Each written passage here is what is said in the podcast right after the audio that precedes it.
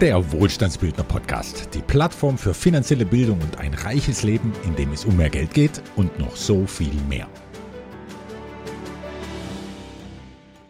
Unsere Themen heute beschäftigen sich mit einem 500-Euro-Schein, von dem aber keiner erfahren soll. Dann sprechen wir über die Voraussetzung für Reichtum schlechthin, nämlich über das Bewusstsein für Reichtum. Und warum es gut ist, wenn zuerst dieses Bewusstsein da ist und dann der Reichtum kommt. Als letztes Thema reden wir über den High Performance Award für die Wohlstandsbildner-Plattform und über eine Auszeichnung, die man bezahlen muss, aber nicht kaufen kann. Und zum Abschied wird der Verweis auf den nächsten Podcast womöglich für besondere Neugierde sorgen. Aber jetzt beschäftigen wir uns erst einmal mit diesem hier und seinen erfrischenden Themen.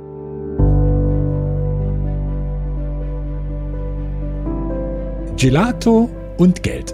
Ein sommerlicher Einblick in unser Verhältnis zu Reichtum und Offenheit. Vor einer Woche, da stand ich mit einer Wohlstandsbildnerin vor einer Eisdiele und erlebe eine Situation, die das Verhältnis beleuchtet, das ein Mensch zu seinem Geld haben kann. Ich möchte dir, verehrter Podcast-Lauscher, diese Situation mal schildern und dir dann Fragen dazu stellen, die du für dich beantworten kannst. Mein Wunsch dabei für dich ist, dass du dabei vielleicht etwas über dich selbst erfährst, über dein Reichtumsbewusstsein, über Selbstbewusstsein, aber auch vielleicht darüber, wie du zu Geld stehst, vor dir allein und vor anderen Menschen. Was hat sich also zugetragen? Ich habe in der letzten Woche eine große Tour durch Deutschland gemacht. Von Karlsruhe aus hoch in den Norden, über Marburg, Bremen und Hamburg rüber nach Mecklenburg-Vorpommern, also in den Osten, und wieder runter übers Erzgebirge nach Bayern. Auf dieser Tour habe ich ein paar wackere Wohlstandsbildner getroffen, mit denen ich entweder nicht so viel in Kontakt stehe oder die ich noch nie in echt, also ohne Bildschirm zwischen den Augen, gesehen habe. Einfach mal sprechen, sich persönlich sehen und austauschen, was im Leben so läuft, allgemein und natürlich speziell in Sachen Wohlstandsbildung. Auf dieser Tour nun will mich eine Wohlstandsbildnerin an einem wahrlich sommerlichen Tag zu was einladen? Naja, natürlich zu einem Eis. Wir stehen gemeinsam vor der Eistruhe und suchen uns unsere Eissorten aus. Preis pro Kugel nebenbei 1,70 Euro. Das lässt einen ja ziemlich schnell an die berühmte Eisinflation denken, aber ich gebe auch zu, dass die Kugeln ziemlich groß waren. Zum Zahlen dann öffnet sie ihren Geldbeutel und sucht Kleingeld. Ich schaue ihr ganz unbedarft dabei zu und da fällt mir der Rand eines Geldscheins in ihrem Geldbeutel ins Auge. Und der hat so violett hervorgeschimmert. Und schnell bin ich mir sicher, das ist ein 500-Euro-Schein und zwar ein echter, ziemlich weit hinten einsortiert, kaum abgegriffen. Und mich hat das so überrascht wie gefreut. Schließlich wurden die letzten 500-Euro-Scheine bis Ende April 2019 ausgegeben.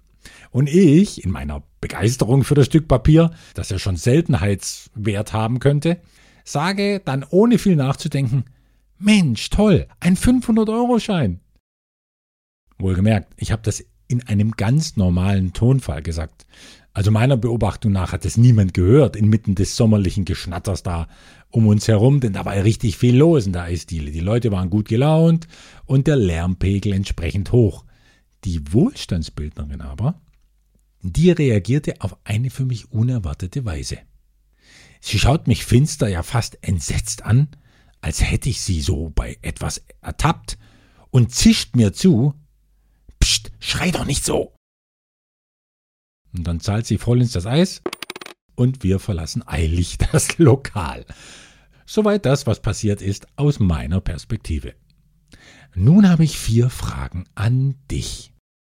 Für deine Antwort lasse ich immer einige Sekunden Zeit mit ein bisschen schöner Musik, sodass du dir deinem ersten Gedanken auf die Frage hin bewusst werden kannst. Erstens. Wie demonstrierst du für dich Reichtumsbewusstsein in deinem Alltag? Was würde für dich im Alltag Reichtum und Wohlstand repräsentieren oder symbolisieren?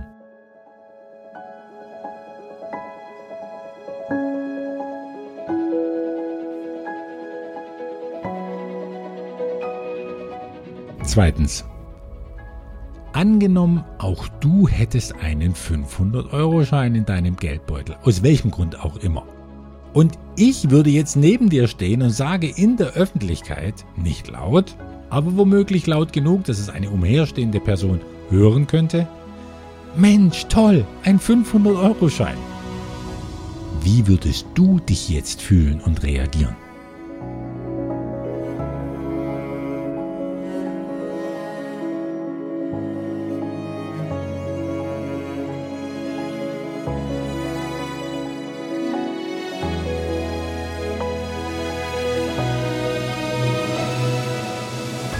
Dritte Frage. Angenommen, die Person, die mich zum Eis eingeladen hat in der Geschichte, wäre jetzt keine Frau gewesen, sondern ein Mann. Glaubst du, ein Mann hätte spontan eher anders reagiert auf mein Mensch toll, ein 500-Euro-Schein?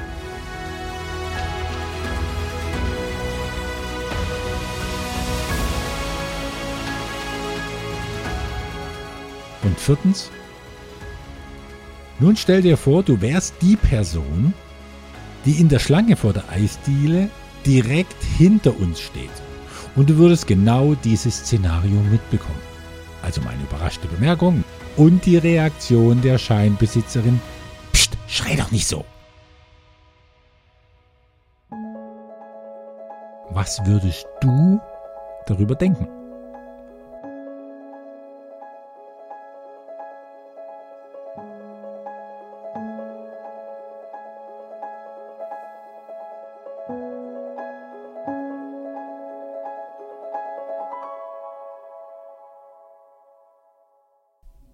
Natürlich gibt es hier kein richtig und falsch. Alle Gedanken und Reaktionen, gerade die besonders reflexhaften, zeigen ja in so einer eigentlich banalen Alltagssituation einfach, wer wir wirklich sind, wie wir wirklich ticken. Diese Reaktionen haben ihren Ursprung ja nicht im Verstand. Wir können ja gar nicht darüber nachdenken, sondern sie sind tief verankert in einem Sammelsurium von Gefühlen, Vorstellungsbildern und Glaubenssätzen. Und dieses Sammelsurium prägt unser Verhältnis zu Geld und wie offen wir damit umgehen vor uns selbst und vor anderen. Also ich will hier jetzt auch nichts überinterpretieren. Doch stell dir vor, die 500 Euro Scheininhaberin hätte mich nicht angezischt, sondern mich freudig überrascht und strahlend angeschaut. Und noch lauter als ich gesagt, Klar, Andreas, das ist einer der letzten 500-Euro-Scheine. Garantiert echt. Ist super fürs Füllegefühl. Ja, dann scheint es mir doch keine zu gewagte Unterstellung zu sein, dass eine Person mit dieser Reaktion höchstwahrscheinlich ein tiefgreifend anderes Verhältnis zu Geld hat, oder? Und in dem Zusammenhang wahrscheinlich auch ein anderes Verhältnis zum Umgang mit Geld vor anderen. Ich habe dann länger über dieses kleine Erlebnis nachgedacht und muss zugeben, dass einer meiner ersten Gedanken schon war, ah, typisch Deutschland, über Geld spricht man nicht. Und zu zeigen, dass man Geld hat, das geht ja gar nicht. Sicher, es war indiskret von mir zu sagen, was da jemand anderes in seinem Geldbeutel hat. Und der Satz ist mir, ja, unvorsichtigerweise irgendwie herausgerutscht halt in meiner Begeisterung. Aber es ist nichts passiert, niemand hat sich auf den Geldbeutel gestürzt, um ihn zu klauen, und sowieso hat meiner Beobachtung nach das niemand mitbekommen. Aber die Anekdote hat mir gezeigt, was ich mir eigentlich wünsche. Ich wünsche mir ein Umfeld, das, wenn es schon herauskommt, was da einer an Geld hat oder mit sich herumträgt, das nicht denkt, so ein Angeber. Oder, na, der soll mal aufpassen, dass ihm seine 500 Mäuse nicht gestohlen werden. Sondern dass dieses Umfeld denkt, klasse, einer, der dazu steht, dass es ihm gut geht. Ist doch toll, 500 Euro in Bar mit sich herumzutragen. Echte Bargeldfans kann es sowieso gar nicht genug geben.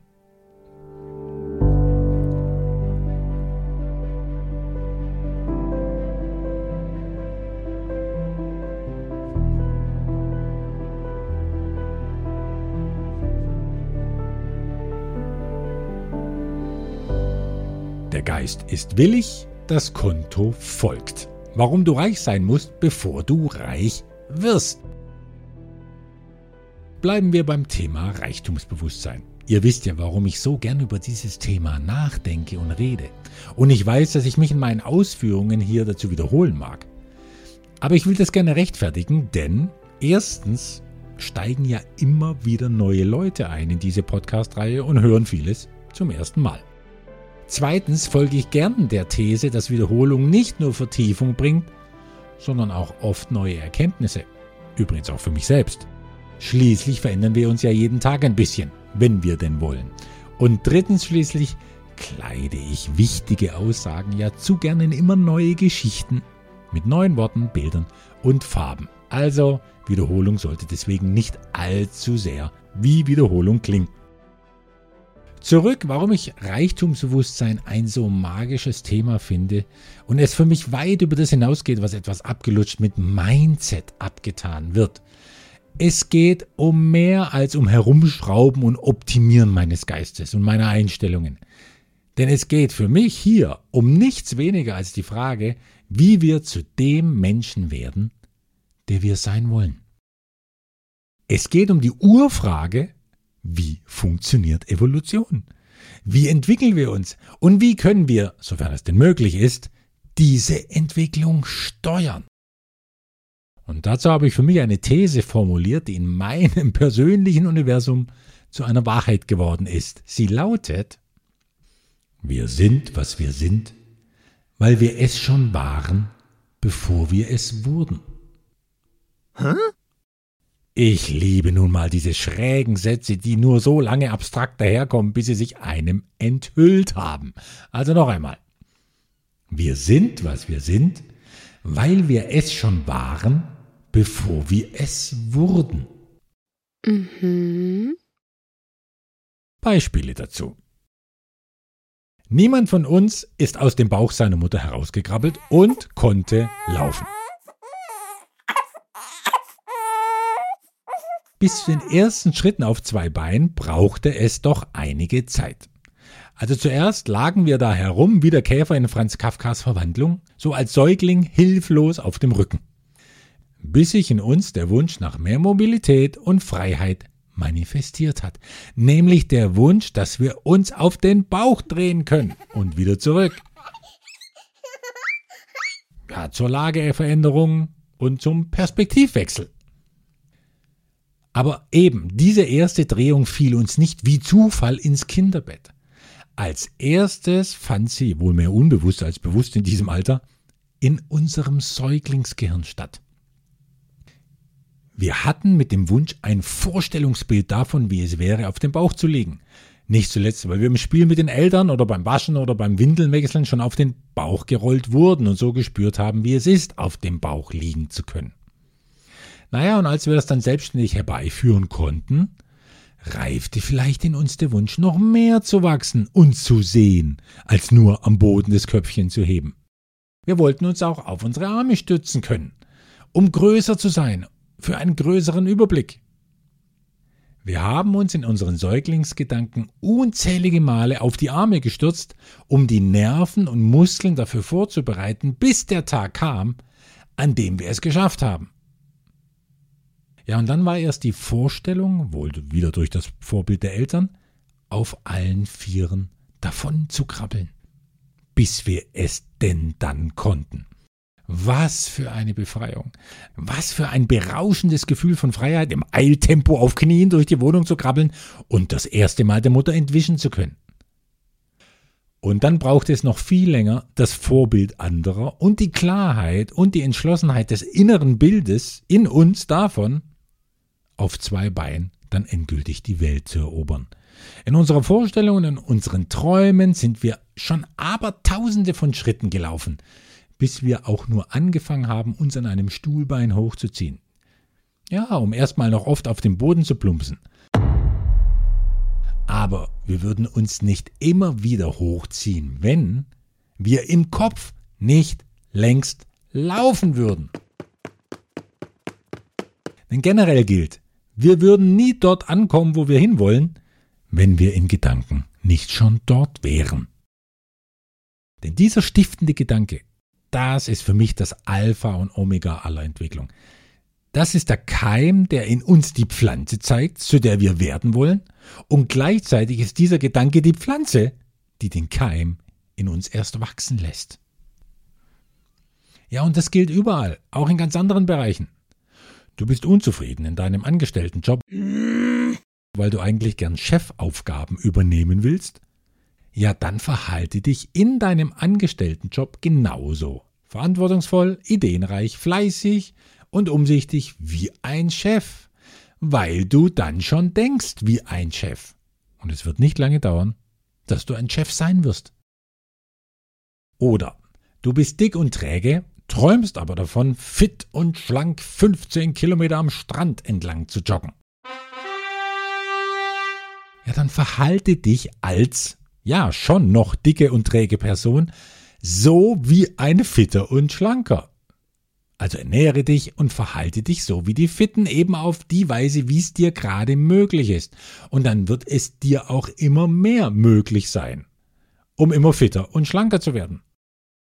Und hurra, Natürlich gilt das auch für Reichtum.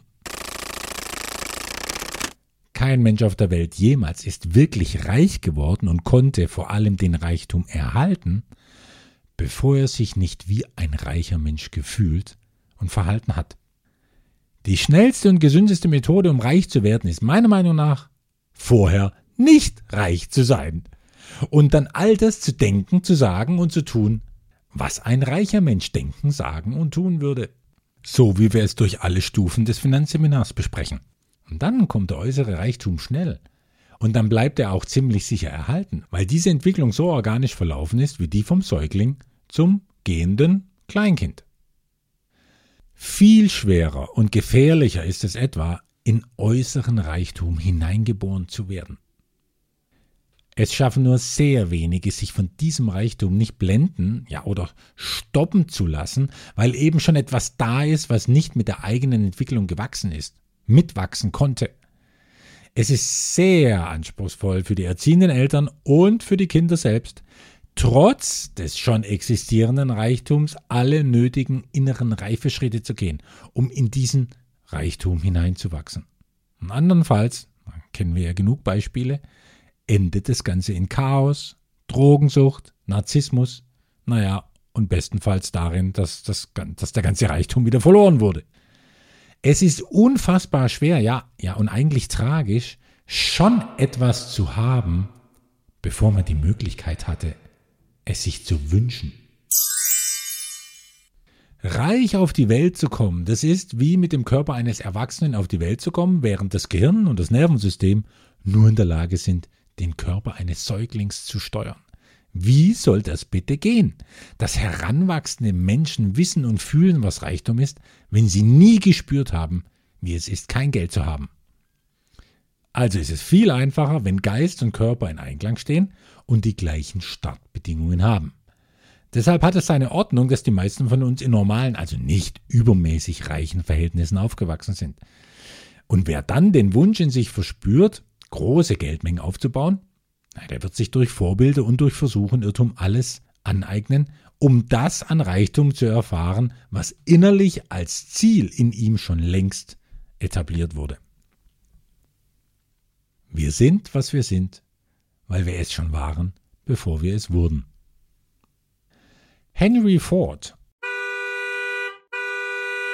muss einer gewesen sein, der nie vergessen hatte, wie er zum extrem reichen Menschen wurde. Wie er ganz organisch natürlich, aber auch mühsam, langsam und sicher auf eine zutiefst befriedigende Weise den Weg gegangen ist vom Landkind mit geringer Schulbildung hin zum größten Industriemagnaten. Und da gibt es doch die bekannte, wahrscheinlich wahre aber auf jeden Fall wunderbare Geschichte, die etwas einprägsam illustriert. Dass nämlich Henry Ford immer wusste, dass Reichtum nicht vom Himmel fällt und einfach da ist, sondern dass Reichtum seine Zeit und Entwicklung benötigt. Und er hat sich dieses Wissen durch Erfahrung angeeignet. Ganz anders als sein Sohn. Denn so geht die Geschichte. Der alte Henry Ford kommt in Chicago ins Hotel und da bittet er um das billigste Zimmer. Und als der Rezeptionschef das hört, sagt er verwundert, äh, natürlich, Sir, kein Problem. Nur, ich hätte da eine Frage, wenn Sie gestatten. Henry Ford hebt die Augenbrauen. Äh, Sie, Sie haben um das billigste Zimmer gebeten. Ähm, also, wenn Ihr Sohn bei uns absteigt, Sir, nimmt er aber immer die teuerste Suite. Das ist ja auch kein Wunder, meint Henry Ford. Der hat ja auch einen reichen Vater. Ich nicht.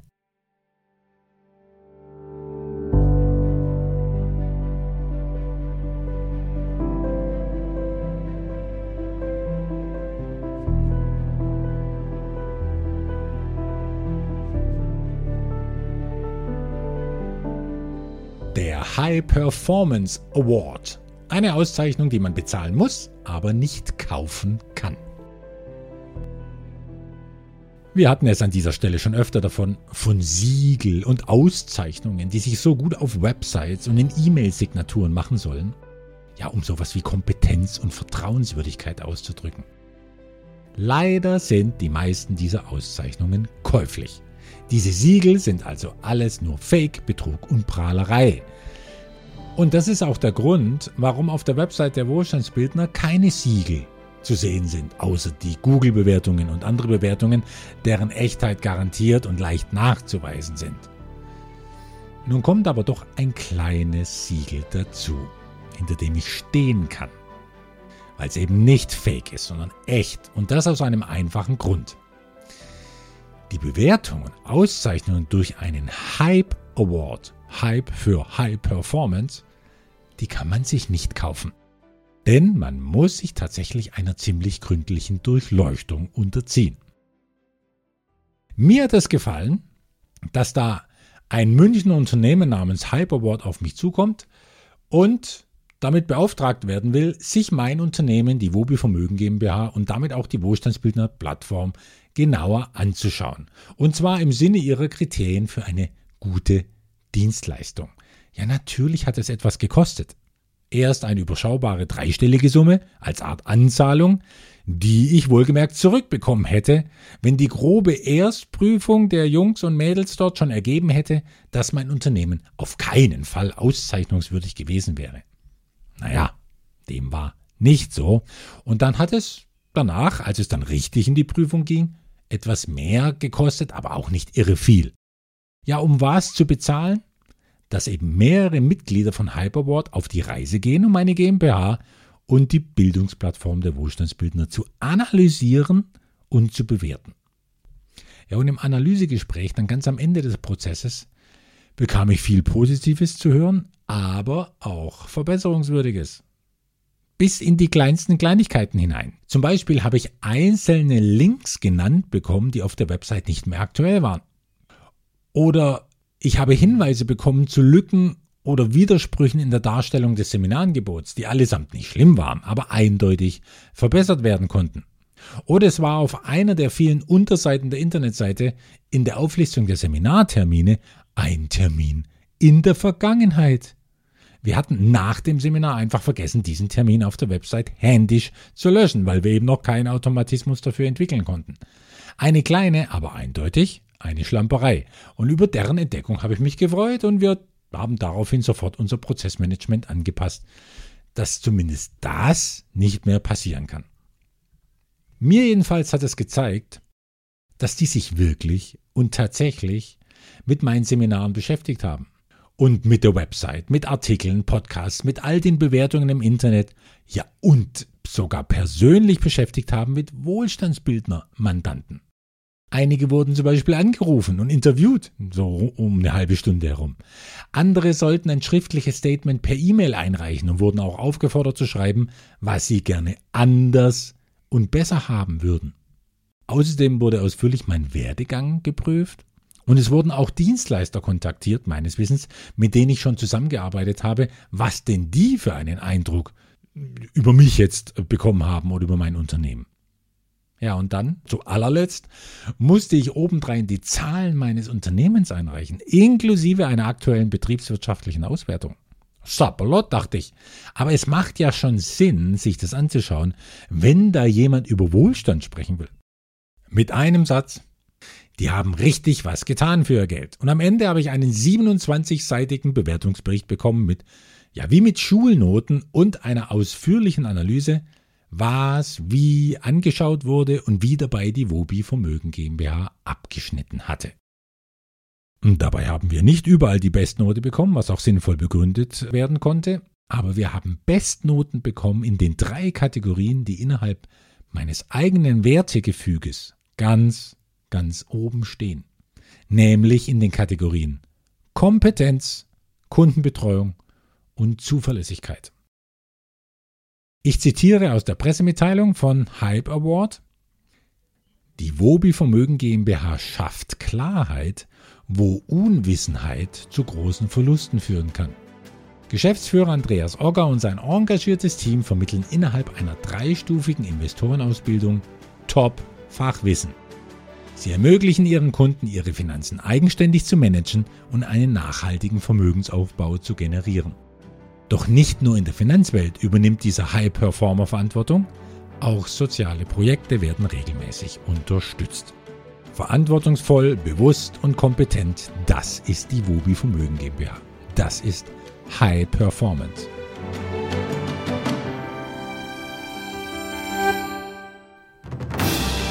Im August-Podcast hören wir uns wieder und das mindestens mit zwei großen Sachen. Erstens mit der Vorstellung eines neuen großen Topfstrategie-Investments. Und das ist Ausdruck davon, wie Träume wahr werden können und wie wir in Sachen Investment auch hier keine eierlegende Wollmilchsau haben, aber ihr doch ziemlich, ziemlich nahe kommen. Und wir reden über zwei große Investoren, die ein tolles Beispiel dafür abgeben, wie bescheuert eine Idee ist, die nur Menschen ohne Geld haben können. Wenn diese nämlich denken, dass Menschen, die zu viel Geld kommen, nur noch in der Hängematte herumliegen würden. Es grüßt dich und euch ganz herzlich Andreas, der Wohlstandsbildner. Denn Wohlstand ist keine Frage des Kontostands, sondern der Denkweise.